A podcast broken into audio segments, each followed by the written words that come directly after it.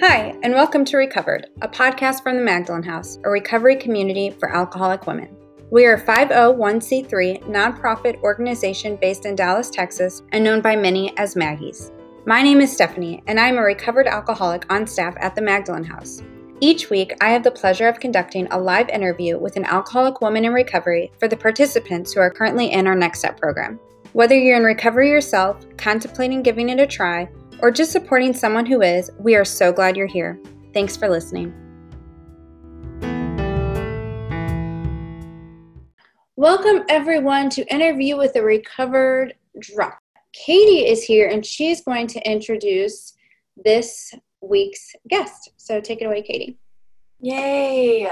You guys, I'm so excited and so honored to be here to introduce Rachel. Just real quick, I met Rachel a few years back in one of my many trips to rehab and I remember just being immediately drawn to her and I felt so connected to her because of the way that she carried herself and the way that she spoke. Um, I really related to when she talked about her alcoholism. And I remember, you know, I remember her talking about the freedom that this program provides us. And I was so amazed and I couldn't believe um, that it would actually work for me. You know, um, and she told me some hard truths about what it means to be an alcoholic. And, you know, I unfortunately didn't get sober at that point. But uh, what's funny is that because of the truth that I heard from Rachel, um, I wasn't able to to drink and to use the way that I wanted to anymore because I knew the truth and it sucked. but I'm so grateful for that today because you know um, she was the voice of AA for me, um, and I don't know if people had said it to me prior or people had carried that same message to me prior, and I just couldn't hear it. But God showed up with skin on uh, for me through Rachel, and I'm so blessed and honored to be a friend of hers. She's a teacher of mine as well as a friend, and just such an inspiration. And it's been so fun watching um, her journey over the last few years because you know, God calls on her to go somewhere and she jumps out on faith and she just goes. And it's been really cool to watch. And so I'm excited for you guys to get to meet her. And um, yeah, take it away. Awesome. Thank you, Katie. Uh, Rachel, do you mind just giving us a little bit of background information to qualify yourself to what led you to Alcoholics Anonymous? For sure. I want to tell y'all first how crazy God is, how funny God is. Um, it looks like Gina just figured it out. Um, Gina and I used to work together years ago. Um, so it's super funny that this is her first week and um, I'm in Chicago and randomly like see now Gina's putting it together. um, so God is really good, y'all. Um, it's just it just blows my mind. That's why when I first got on, I said hi, Gina. You were probably like, why is she saying that to her? Like, because I recognized her off the bat. Um, I actually we worked together for like two or three years for like a while. We know each other pretty well. So I'm really glad to see you here, Gina. Um, I'm I'm just glad I'm just glad to see you. Uh, so yeah, my um, my name's Rachel. I'm an alcoholic. Uh, my sobriety date is June 17th of 2006. Um, you know, we all know how to drink. Um, I I stayed pretty straight and narrow um, through college because I was an athlete, um, and I had a lot of other um, outside issue struggles prior to picking up a drink. Um, I actually went to treatment for them, and in that treatment center, um, started like drinking and and taking pills and um, and got out of that treatment center and um, when I was 20 and things got really bad for me really fast. Um, the book says that we uh, minimum drink essentially because I like the effect produced by alcohol. And for me, that was about like, um, really was about blotting out the consciousness of my existence. And um, I would get, I would try to get sober and I'd get really suicidal um, and I, you know, I, I, I, tried to started trying to get sober about 21 um, and maybe 20. and um, I really truly believe drinking kept me alive for the first year and a half, two years of my attempts at sobriety because I, I just couldn't. Living life sober was too painful, and um, and in large part that was because I was fighting the process so much. Um, you guys gave me a you know said um, spiritual way of life or alcoholism, and I was like, eh, let me think about it, you know.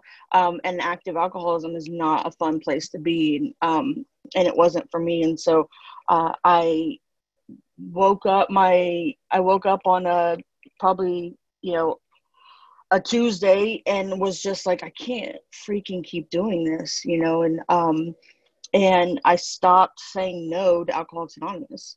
Um, I um, I had a lot. I was very I had a huge God problem, um, and I and I stopped. I didn't stop complaining or being stubborn, but I stopped saying no. So I just started to listen to what you guys told me to do, follow suggestions that were made, um, and completed the steps.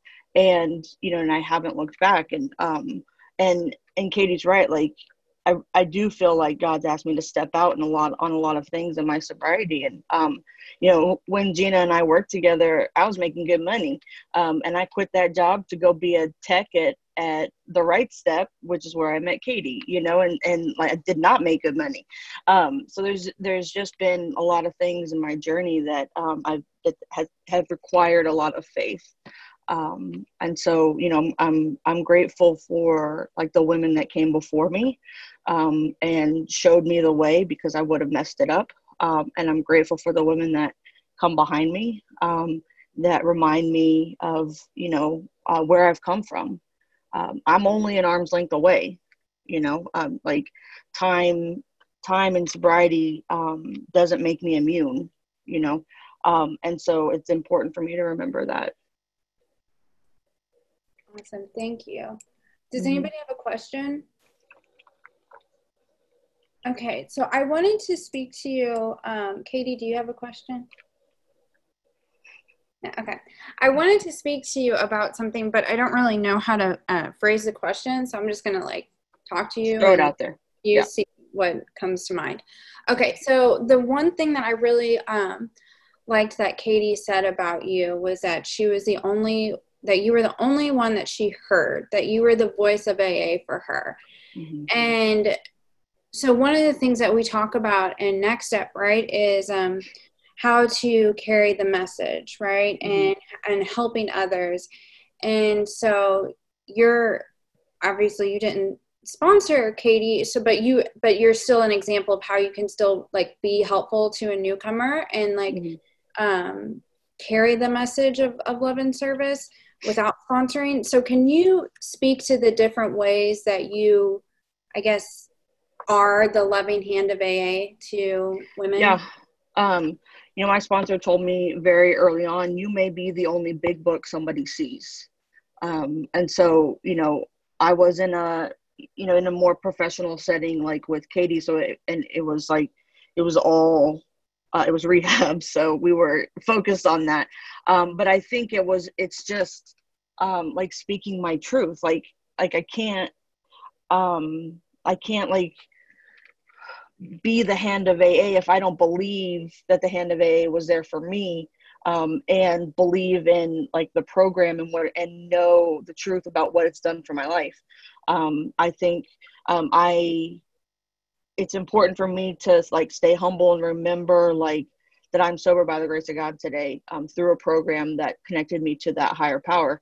Um, and that's the only reason like I am, I am, you know, uh, a drink away from being back in the hospital, from being unemployed. And, um, so when I buy into the message or when I like fully absorb the message, then, um, and, and then I go out into the world and, and i never know who i'm going to encounter right? And and in, in what ways um it, it, i'm i'm going to it, you know impact people.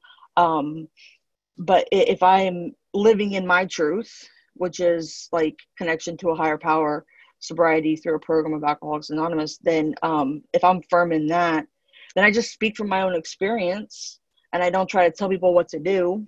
You know I, I only speak on what i have knowledge on um, then you know it's and, and carry a, the code of love and tolerance right it it takes um, like continued inventory on my part um, to make sure I can take like love and tolerance into every area of my life because you, know, you go enough nights without an 11th step and and I'm not so loving and tolerant anymore.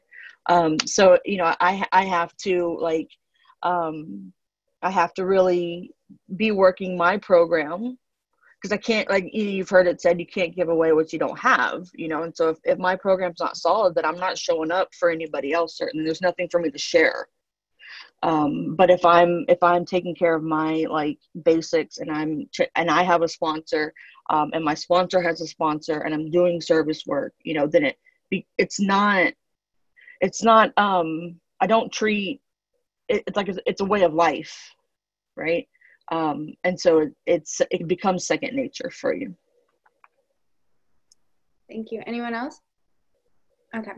Um, so i that whenever you spoke you talked about that connection to your higher power. Um, so and that is another thing that i heard about your um, relationship with god. And so i would just um, like you to speak on what you do uh, to continue that connection with your higher power today. And if you don't mind, too, like sharing about whenever you first got sober, since for sure you mentioned that you had a problem with the God thing and how oh my gosh evolved along the way. Yeah, no, I was not down with God when I got sober. Um, I I grew up um, like I said, I was an athlete, so I was always on the court or the field on the on Sundays, and um, we didn't go to church.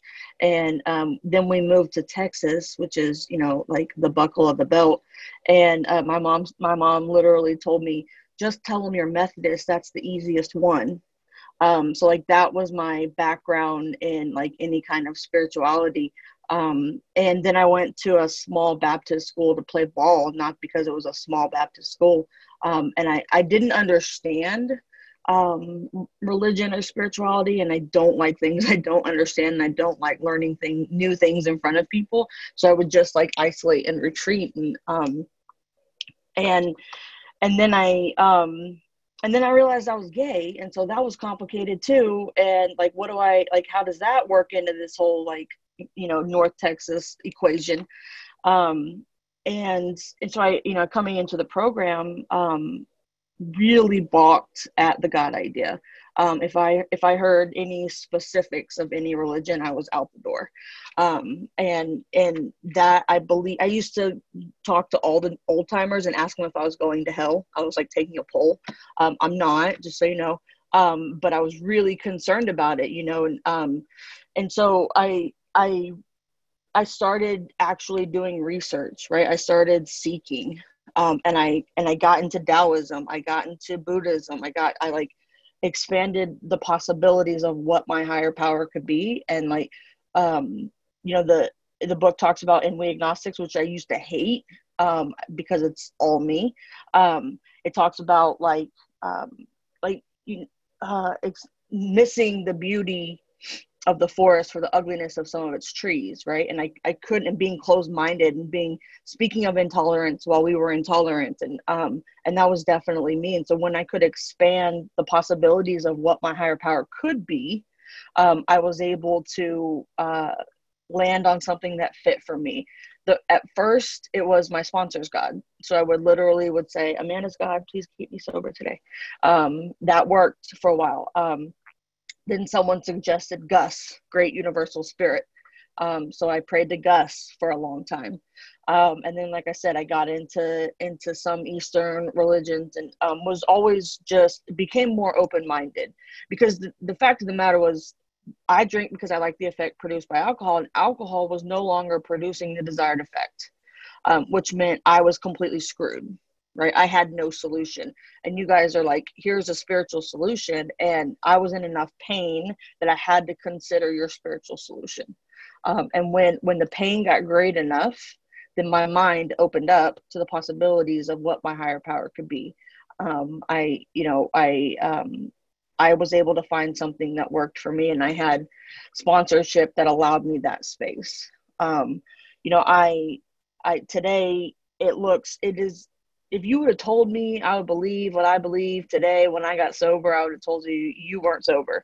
Um, there's no way. Um, like some of the conversations Katie and I had, like would never would have never been on my radar. Some of the recommendations I made to Katie, some of Katie and I going together to see a preacher man, and when he came to Dallas to speak, like that was was all completely off my radar. Um, and that's just that's the cool thing about my higher power, though, right? Like it doesn't give a shit what excuse me it doesn't give a crap what i call it. It still was there and supported me through right? It, it didn't care if i called it amanda's god or gus or taoism or you know it didn't matter. It it and it, it it carried me through. And today i call it god right? God carried me through when i wouldn't even like say the right name or what i believed to be the right name um, and that's the that's the cool part you know and like when i'm open and and honest and willing um like crazy stuff happens you know and so and and to continue looks like um staying busy in service um going doing spiritual practices if i feel comfortable doing them you know i don't like go every sunday anywhere anywhere every Sunday. Um, but like if I wanted to, I'd feel comfortable in the church today. Um, you know, they're like so it looks like all different kinds of things. It looks like keeping my side of the street clean so I can lay my head down at night and not know, not worry about what I've said or done to others in the day. Um, I I like filter my um my thoughts my behaviors through like is it loving of god and is it loving of people you know, and that's kind of my um, litmus test for a lot of things. Thank you. Anybody have a question? Kristen, Yep. I don't know if it's really a question, maybe, yeah. Um, you know, I hear so much like love and tolerance. You know, it's our code, our way of life. You know, and newly coming in, I wouldn't say that I was so loving and I was so tolerant. I know it's a practice. How did you get to that point? What does that look like for you to be loving and tolerant? What did you do to get there mm-hmm. in a daily practice? Because I hear it so much, you know, I'm loving and I'm tolerant. I know I'm not the one to judge, but sometimes I'm like, wait, like, how did you get there? You know, is it just like I'm loving and tolerant, here I am? Or is it just you know, doing a 10 step or taking time out, you know? I, I think it, thank you. I think it's, um, I think it's important to remember that that like um, love and tolerance is our code. It doesn't come until the 10th step, right? So there, I may, I may, that's a 10th step promise. Um, I may not have much love or tolerance um, until I get to the 10th step. And that's after a fourth and a fifth step, right? Um, so I do think it's a practice. And I think there are like actionable steps that I take. Um, I'm I'm not loving and necessarily loving intolerant until after I've done a ninth step. You know, and I start to go out and like clean up my side of the street. Um, so I think I think ten can I can which is basically don't be a jerk um, I can start practicing at any point in my recovery. I can start, like, I get sober. I can start being aware and mindful of my um, behavior with other people. And, like, am I, like, on edge? Am I, you know, being short with people? Like, I can start to be mindful of the way I interact with people. Um, but I think it, I think if I, if, like 30 days sober, am I expected to be loving and tolerant? That's probably a tall order. Um, should I like not harm people? Yeah, definitely um, but uh, but I may not be quite there to the love and tolerance until I've worked the steps or gotten far enough in the book to where it, it promises me love and tolerance. Does that make sense? Thank you, Kristen. Great question. Um, anybody else? I do. So, um, I uh my I've talked to my sponsor a little bit about this. Um, so I find I have a real I have a routine in the morning, and you know I, I read these certain books and I read on awakening, and I have it memorized, and I go through the motions sometimes. if that makes sense. Mm-hmm. Um, what do you do? Um, how how has it changed? You know, I'm I'm, I'm rounding the corner to six months and I, I, want I I love and thirst for that connection with God but what in what ways or how do you use different what, what do you do to to in, change up your morning routine mm-hmm. and improve your conscious contact with God. Mm-hmm. Does that make sense? Good question. totally. Yeah. Um, I think it, it come, for me, it kind of comes back to that like open mindedness and um, understanding. Um, one of the one of the um, recommendations I made to Katie was this talk about this, uh, but from this preacher man that is called "Everything is Spiritual," um, and um, and it he talks about like he breaks a lot of stuff down, but at the end he, he's like, it, if if I have a spiritual life, what part of my life then is my non-spiritual life? Um, so I think it's it's important for me to have like a practice, um, like a morning routine, and it's equally important for me to realize that every moment is an opportunity to connect with my higher power, um, and I do that mostly through other people, um, like just being open and listening intently, um, and because because God speaks to me through you guys all the time. Um, so I, I also like um, like long drives and worship music. Um, that I really feel connected with that. If that's anybody's like specific thing, you know, I I I, really like to to connect through music. Um, that that really makes me feel like really connected. Going to meetings, um, like a lot of meetings, like really helps me feel more connected to you guys. I can see the power of the group and the power of the program. Um, you know, I, I saw God in meetings way before I saw God in the church. Um, I still see God in meetings more than I see God in church sometimes. Um, so I, you know, I think uh, I have a, um, a number of like meditation books. So it's always like, I think on awakening is a, is the like great way to start and be grounded in the program. And like, like you said, you have it memorized now. Um, but it's, it's okay to read outside literature also you know um, it's okay to bring in other like hazelden has a whole you know group of um, of other meditation books that, that are available just to kind of mix it up you know um, i like uh, some of the meditation apps that can be really helpful in like guided meditations and um, i think it's just not allowing myself to be limited to what i see and view as spiritual everything is spiritual I like that. That's good. That's awesome. Thank you. Mm-hmm. Thank you. Um, I wanted to talk to you also about the spiritual malady, right? Because you were saying how like you were so miserable sober, which is definitely my experience, which is why before this time I could never make it to 60 days. I I think that that's common. I don't think I'm alone in that. um, so, do you mind speaking to mm-hmm. the spiritual malady piece of the of the disease? For sure.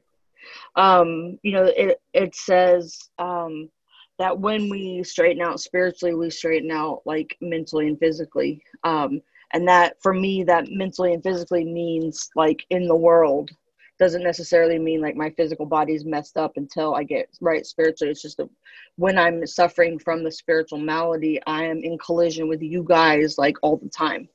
Um, and there's there's a cycle to this thing, right? And it talks about it in the in uh, the doctor's opinion that um, like it starts with the first drink and I put it in my body and the, the, the allergy takes over, the phenomenon of craving kicks in and I don't know when I'm going to stop. And then I go on a spree um, and that's just any period of continuous use like the, i drink the way i like to drink um, and then inevitably i don't stop until i hit some consequences um, and you know there's internal and external consequences right um, the consequences hit and i make a firm resolution i swear i'm never drinking again and if you hooked me up to a lie detector when I made the firm resolution, I would pass it every time. I mean it when I say that I'm done forever when I make the firm resolution. Um, and then the phys- the spiritual malady hits right? I, I put it down and i have alcohol was not my problem alcohol was my solution um, and i have no other solution and the spiritual malady kicks in and it it looks like restless irritable discontent it looks like bored um, it looks like depressed it looks like anxious um, it looks like um, always on edge it looks like for me it looked like thoughts of hurting myself and um, it looks like acting out in other behaviors. It, it looks all different kinds of way, but it can be summed up best probably with restless, irritable discontent. I can't sit in my skin. Like I want to like claw my skin off. I'm so uncomfortable, right? That's the spiritual malady. Um, if I could sum it up in like one word, it'd be like shitty. That's how I feel, like just across the board. Um, and if I don't address the spiritual malady, then the mental obsession hits, right? And once the and the, and the mental obsession is is the the great lie that um, somehow some some way I can control and enjoy my drinking. The operative word being and because there sometimes there was control but there was no enjoyment and if i enjoyed there was certainly no control right so the, the great lie is that this time will be different and i can control and enjoy my drinking. Uh, and once once that obsession hits and the, and the lie kicks in then i pick up the first drink and the cycle's complete and i do it again. Um, the only place that my higher power can intervene in um, is at the spiritual malady when i have like some dryness like physical sobriety um, and before the mental obsession hits. And that's where the book talks about we have about a week or a month before we can't remember how bad it was with sufficient force the suffering of a, even a week or a month ago right? The pain and humiliation of a week or a month ago. Um, so I, that that tells me i have a very short amount of time to get busy um, in step work and um, to get busy. Like i could i don't i have small spiritual experiences throughout the entire process of the steps. Constantly, I'm having small spiritual experiences. The accumulation of these spiritual experiences is an awakening as a result of the steps, right? Um, so, like, I need to get busy in work, busy in service. Um, I have to address the spiritual malady because um, that's what's that those things are what is keeping me blocked off from the sunlight of spirit, which is what keeps me sober on, on any given day. Um, and so that looks like that looks like um, what blocks me from the sunlight spirit uh, resentment um, fear unmade amends character defects right? Luckily there's a process to get rid of those things right? It's the rest of the steps. Um, but but i have to i have to start some sort of like in one two and three start to to connect in some way spiritually before the obsession hits and, and sort of put some like um some protective factors in place um, that will buy me time to get busy in step work. But but that's why like, you know, like Bill met with Bob like one morning and then that evening he was making amends. Like, you know, like like this like it takes a year to work the steps, like can be done faster than that. Um, I take people through faster than that um, and uh, because we don't have time to to sit around. I don't know what the next drink is going to do to me you know? I know it won't be pretty and i and i won't and i may not be back you know? So um, i think the spirituality is not talked about enough. Um, it doesn't they don't it doesn't come up in the book until the fourth step but um, we don't talk about it enough in, in meetings because that's the state of being that like takes us back out the door. Good. Thank you um, anybody else have a question? All right, I'm going to continue on with that. Um, has the, I guess, has the spiritual malady showed up for you throughout your sobriety? Um, and what has that looked like? And um, I guess, what have you done? That's a good question because I do think um, it's like the part of like our disease is threefold, right? It's the part of the disease that can show up um, and be an indicator that like more parts of the disease are fixing to show up, right? Um, I would say it's looked like um, times when I won't pray, like intentionally. It looks like acting out in other behaviors, right? Um, like things that I deem less like character defects, knowingly acting out in character defects um, or avoiding working on character defects. Like six and seven is um, my sponsor always beat into my head as like the meat and potatoes of the program, right? And and which is interesting because it's given such little space in the big book. Um, but in the 12 and 12, the 12 and 12 on six and seven is fantastic. Um, and it, it talks about these are the, the reasons I drank. These are the things that, um, that keep me blocked off. These are the, the, if i don't deal with these defects of character then i will retreat into alcoholism. Um, and so i think it shows up a lot in just like stubbornness. Um, and like you know what? I don't want to do the work today. I don't want to do an 11 step today. I don't want to call my sponsor today you know um, like it, it's the the subtler forms of the ism underneath the alcohol um, that can show up and and indicate to me that um, i'm falling off the beam right? Thank you. Anybody else? Okay so i do want to um, talk to you about i just um you had mentioned that like you left a job where you were making uh good money to go be a tech, which I imagine you were making less money doing that. Um, so, can you tell us why you would do that and like how that came to be? Yeah, uh, so I was in grad school, um, getting my master's in professional counseling. Um, I had I had started um, grad school in, when I was 20, and um, you know alcoholism got me and i did never did finish at that time. And um, i knew uh, i wanted to be in the field. I wanted to be a therapist. And um, so i got some sobriety under my belt and finally went back to school. And um, i actually um, at eight years sober went back into residential treatment for trauma. Um, and I, uh, I i didn't want to drink but i did want to die again. Um, and I was eight years sober, and um, and I so I took some. I was already kind of contemplating what I was doing at that at that job. It was a you know intense, stressful environment to say the least. Uh, right, Gina? Um, and uh, and so I was already like contemplating what I was doing, and I knew I wanted to get in the field at some point. And I, um, my heart wasn't in it. It was it was like corporate world, you know, just was like a job.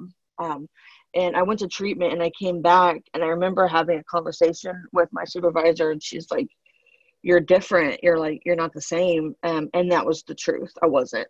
My, like I couldn't fake it anymore.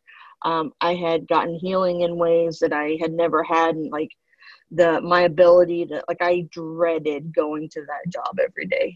Um, and and so I against my mother's better judgment perhaps um, uh, quit and and I found a job uh, making like 12 bucks an hour. I had to move back in with my parents.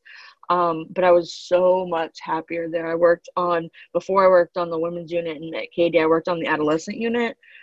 That was such a nightmare and a blessing um, at the same time. Like working with those kids was like amazing, and there there's little that will prepare you um, so well in the field than being a, a mental health tech um, in a facility first. And so I just knew it was like I was getting experience in the field. I knew it would pay off later. Um, and and I you know I just kind of took uh, I you know moved back in with my parents. I was lucky enough to be able to do that and and just like took that jump, you know. And then and then because because God is good, like um like I I got my internship and um, they hired me straight out of my internship as a residential case manager. Um, and then I, you know, left that job and started work out there um, and, you know, worked with them for about a year and a half. And then when I, when I left, um, when I went to treatment at eight years sober, I met this amazing doctor um, who's just in recovery, um, super smart, really successful, um, and and I got the opportunity to come to Chicago and work for her. Um, so like my former psychiatrist is my boss now. Um, and then, you know, it's, so it's like, it, it comes full circle, right? It took a couple years, but like, I'm so much happier in a week and a half, I'm moving back to Texas and, you know, going to Houston. And, and so like it, like financially, I'm where I was at that well-paying job, um, and like spiritually and emotionally i'm just like so much more happy. I think it's just a like a stepping out in faith you know like firmly believing like this is this is the work i was was created to do. And so like firmly believing that and then just like when doors open like sometimes it's really easy to tell god's will. Like when doors open and um, you step through and then the next one's already open and things are flow really easily like it's a pretty good chances that like god's good with that you know when i have to insert my will constantly and it's a struggle um, then I need to take a take another look at like what I'm doing. Um, but like with these opportunities, doors have just flown open, you know, which is reassuring that I'm that I'm stepping out for a good reason. So that makes me want to um, also ask you too that that sounds a lot of um, making decisions um, based on intuitive thought, like listening yeah. to that intuition, mm-hmm. um, which we've talked about before. What does uh, what does that look like for you? I um, this is a good good topic and a good question because I think um, I think we all have that like even stronger like female intuition. Um, and we are like trained not to trust it. Like how many times have we been like um, told we were crazy or what are you talking about? I'm not doing this or that you think or you know whatever or uh, just trained by society and, and, and people in our life to not trust our guts um, and that's a skill um, that like has to be rehoned you know? Um, what i think the i i rely on i don't i'm a therapist. I don't know theories. I just rely on my on my gut instinct. I'm like in tune with myself and with my higher power and like and i i trust that and step out in that. You know i think that that's a like a spiritual practice as well when I feel connected to my higher power, I also feel connected to me.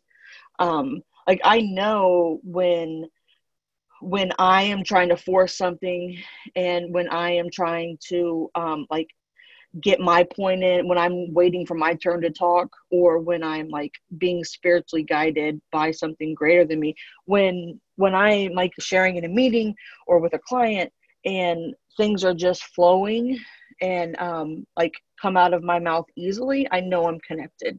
When I have to like force and struggle and it's a it's a battle, then I know I'm I'm not connected.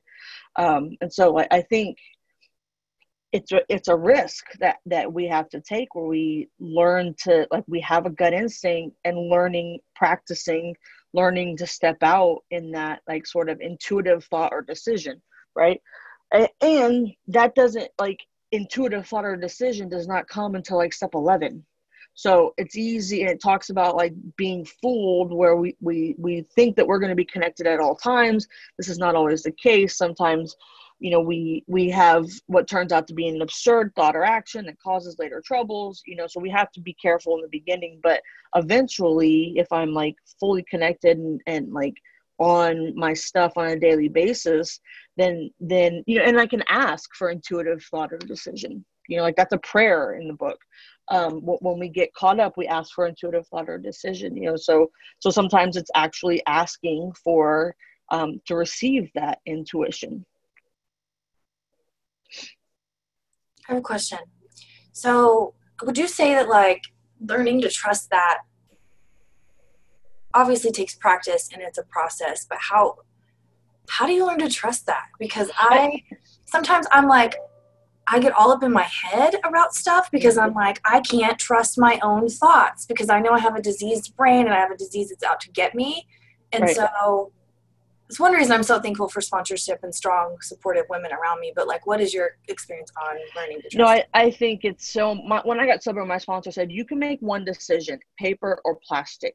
Outside of paper or plastic you come to me right? Like and that was the understanding. And so i think it it it starts with like not stepping out alone on intuition but like having um strong sponsorship and other other people around me that i trust that i can say this is what i'm thinking. Like what do you think? And like that allows me to like run it past somebody before i like step out of my own. And even today like i have a sponsor i have a therapist i have a psychiatrist. Um so they're I didn't decide to move to Chicago without talking to anybody. And I didn't decide to move to Houston without talking to anybody. Um, I made the final decision. Like a lot of times early in sobriety, it's like, well, my sponsor's making me blah, blah, blah, which is fine early in sobriety. But I know today that I may, I ultimately make my, my own decisions. Right. And the other thing is like scientifically, like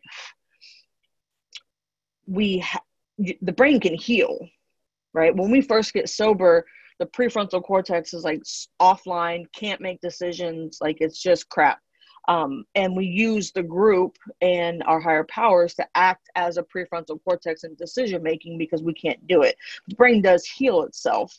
Um, will I always have the disease of alcoholism? Of course. And and one drink will set off the allergy and the phenomenon of craving.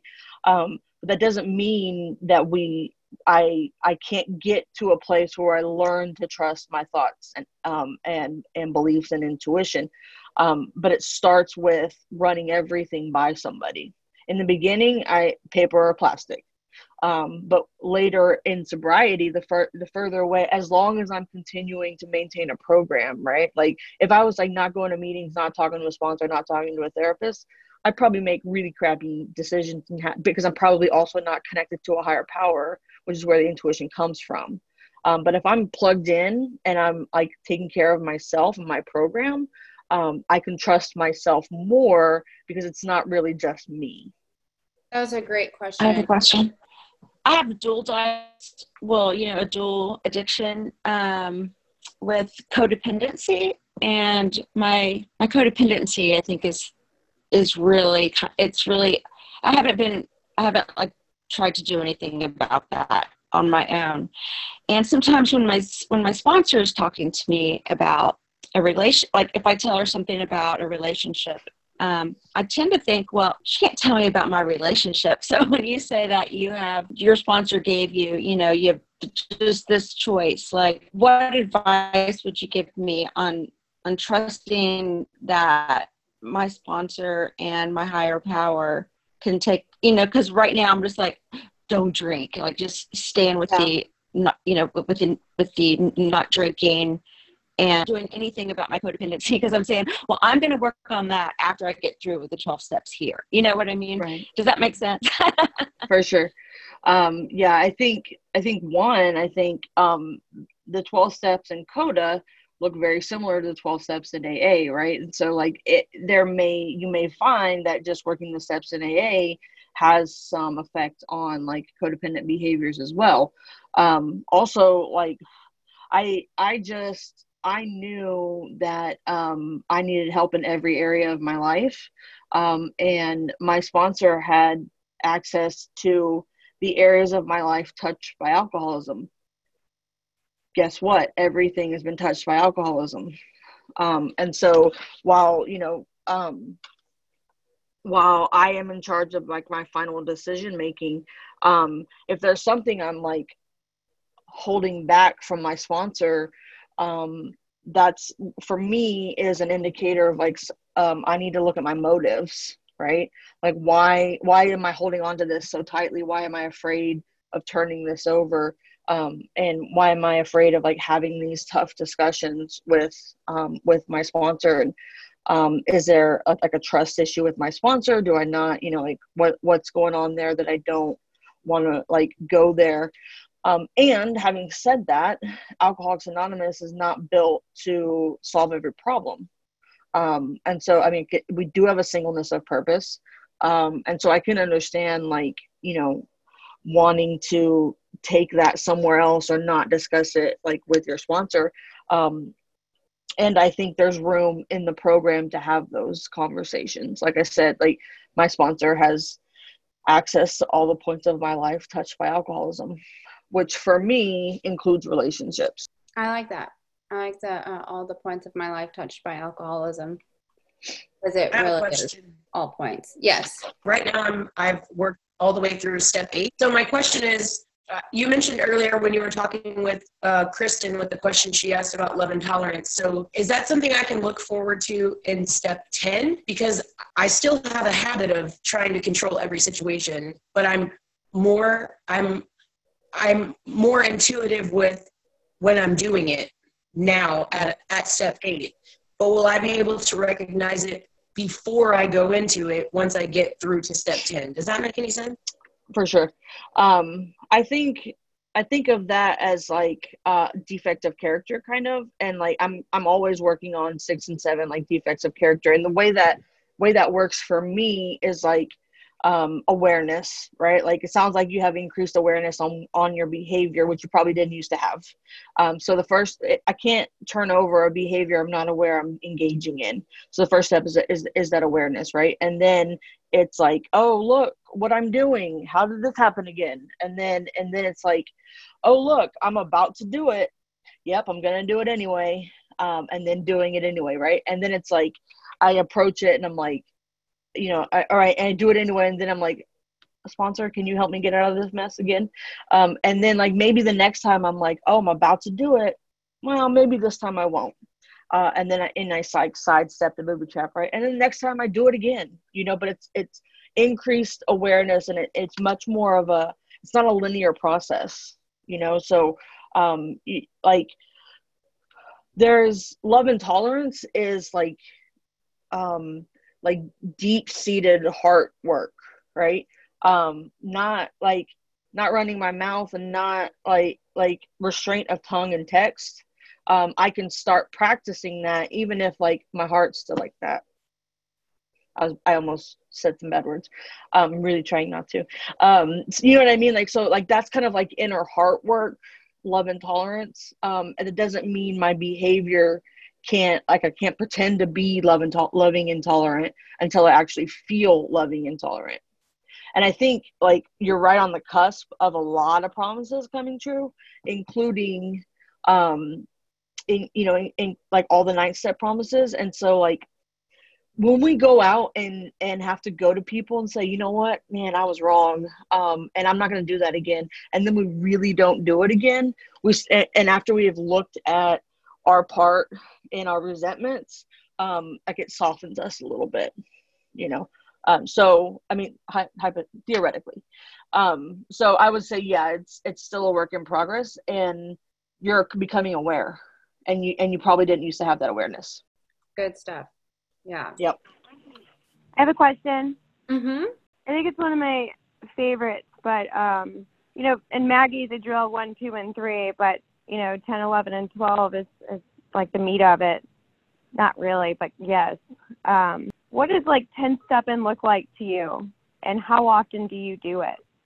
Because you know, if you do it all throughout your day and then at night doing your nightly review, yeah what is what does a 10 step look like to you?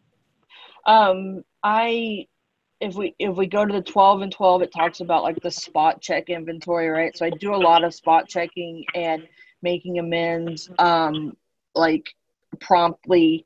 Um nightly review is actually like an 11 step pro- process. Um like the the part of the book that talks about we were we, we reviewed where we were self dishonest self-seeking and afraid you know like and that and so do i do an 11 step like formal 11 step every night? No. Um but there have been periods of my sobriety where i have uh, and it's been really helpful. Like when i had to email my sponsor my 11 step inventory every night um that really adjusted my behavior throughout the day when i knew i had to be honest so that, that's an effective uh, process um, and uh, effective practice. And um, up here, like people get like 11 step buddies where they um they like they just send each other their inventories every night and i think that's it that's a great idea but for me i think it's it's much more of the um like a spot check and that that like back to that like intuition right or that having a conscience today like i feel really yucky when i'm acting out in character defects and so like i'm I can reflect on my day, uh, and I do reflect on my day, but I, am much more likely to to like amend it in the moment, right? Because I just can't tolerate that like that feeling anymore. Great, thank you. Uh, well, we are at the top of the hour. Does anybody have a question before I ask the wrap up question? Okay. Um, I just want to say thank you very much, uh, Rachel. There's been some good stuff that's been talked about. I was actually thinking the other yesterday how um, much more peaceful my life is today because I'm not having to constantly worry about like um, the lie that I told here or the shit talking that I did over here and like who's going to mm-hmm. find out over here. Like it's so exhausting. And I'm so happy that to not live like that today. It's such an awesome, um, I guess, side effect of this whole thing. Yeah so whenever you were talking about that that just reminded me of that uh, so thank you mm-hmm. well my wrap up question is do you okay if you could leave us on one takeaway um, if you don't hear anything i'm saying hear this kind of thing what would the one thing that you'd want us to take away? God. Um, I would say, um, like what when you first asked that, what came to mind was, you don't have to live this way. Um, and and like in and, and I mean, of course, like inactive addiction. Like you don't have to live this way. Um, like there is a solution. Um, there's a solution that works for a lot of people um, with a lot of different problems and uh, a lot of like complicated stories. Um, and you know the the program. Rarely have we seen a person fail um, who has thoroughly followed our path, right? And so like the program is is highly effective um, when I follow the suggestions. Um, and the the part of the ninth step promises it says we will know a new freedom and a new happiness um, not like the whole the point is not to go back to the way things were um, because that girl gets drunk right? Um, the point is a new freedom and a new happiness um, a life experience that i've never had before. Um, and and that is um, that's something worth doing the work for. So good. Thank you. All right y'all you have a wonderful, wonderful Thank day. you. Hey, I just want to say, Rachel, that was freaking awesome. I loved Thank it. Thank you, Michelle. Thank you. Thank so you. good. Yeah, really good. Thank you, Katie. This podcast is from the Magdalen House, a recovery community for alcoholic women. We are a nonprofit organization located in Dallas, Texas, and we provide comprehensive recovery services to alcoholic women at absolutely no cost. You can learn more and support our mission at magdalenhouse.org.